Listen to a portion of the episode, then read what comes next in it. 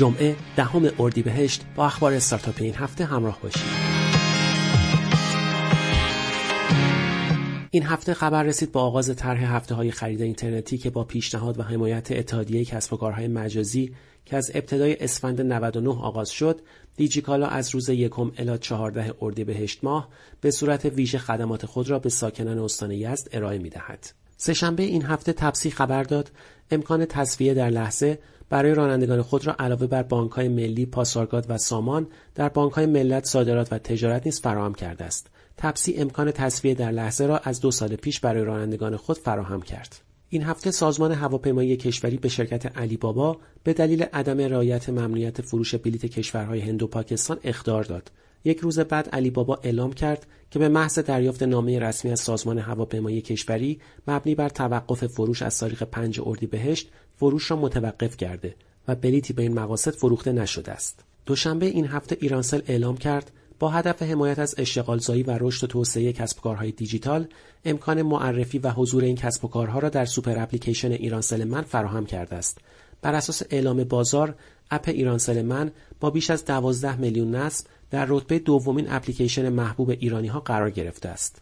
این هفته اسنپ اعلام کرد با همکاری انجمن اوتیسم ایران تسهیلات ویژه‌ای برای حمل و نقل و مشاوره آنلاین پزشکی افراد دارای اوتیسم در نظر گرفته است.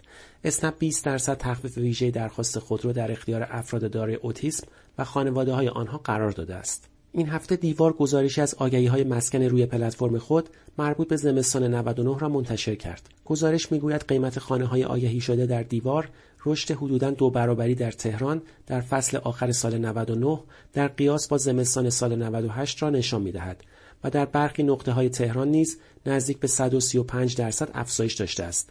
همچنین رشد قیمت به طور متوسط 112% در تهران بوده است. بر اساس گزارش دیوار، بیش از نیمی از بازدیدکنندگان آگهی‌های مسکن به دنبال خانه‌هایی در بازه 50 تا 100 متر هستند و 3 محله بزرگ غرب پایتخت یعنی سعادت‌آباد، پونک و کوی فردوس بیشترین آگهی‌های فروش مسکن را در شهر تهران ثبت کردند. دیوار می‌گوید بیش از 90% از کل آگهی‌های آنلاین مسکن کشور بر روی این پلتفرم منتشر می‌شود. این هفته حسین مرادی، مدیرعامل شرکت تضمینچی اعلام کرد که حدود 1600 فروشگاه در این سرویس فعالیت دارند. کارمزد تضمینچی 2% از مبلغ هر معامله تا سقف 300,000 تومان و کف 4,000 تومان است. تضمینچی پلتفرم واسطه میان خریدار و فروشنده است و ضامن پرداخت، تحویل و کیفیت محصول بر اساس ادعای فروشنده می شود. لوجستیک و حمل و نقل کالا بر عهده تضمینچی است. شنبه این هفته سازمان فناوری اطلاعات اعلام کرد در قالب یک طرح حمایتی به عرضه‌کنندگان محصول در پلتفرم‌های آنلاین وام اعطا می‌کند. این طرح با 2 مجموعه جابا ما و با سلام آغاز شده و قرار است به هر یک 4 میلیارد تومان تسهیلات داده شود تا آن را بین عرضه‌کنندگان محصول خود تقسیم کنند. سه‌شنبه این هفته سازمان فناوری اطلاعات از سامانه جدید وام وجوه اداره شده به نام توان آفرین رونمایی کرد.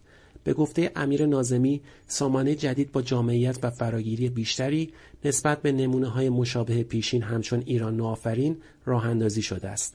سازمان فناوری اطلاعات اعلام کرد که در 1 سال گذشته 122 میلیارد تومان تسهیلات به 262 کسب و کار نوپا در حوزه‌های مختلف پرداخت کرده است. دوشنبه این هفته خبر رسید استارتاپ دکتر ساینا از صندوق سرمایه‌گذاری جسورانه صرف جذب سرمایه کرده است.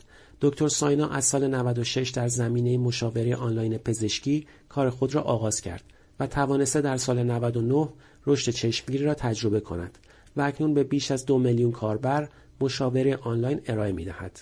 مدیران دکتر ساینا گفتند که تا سال 1402 وارد بورس خواهند شد.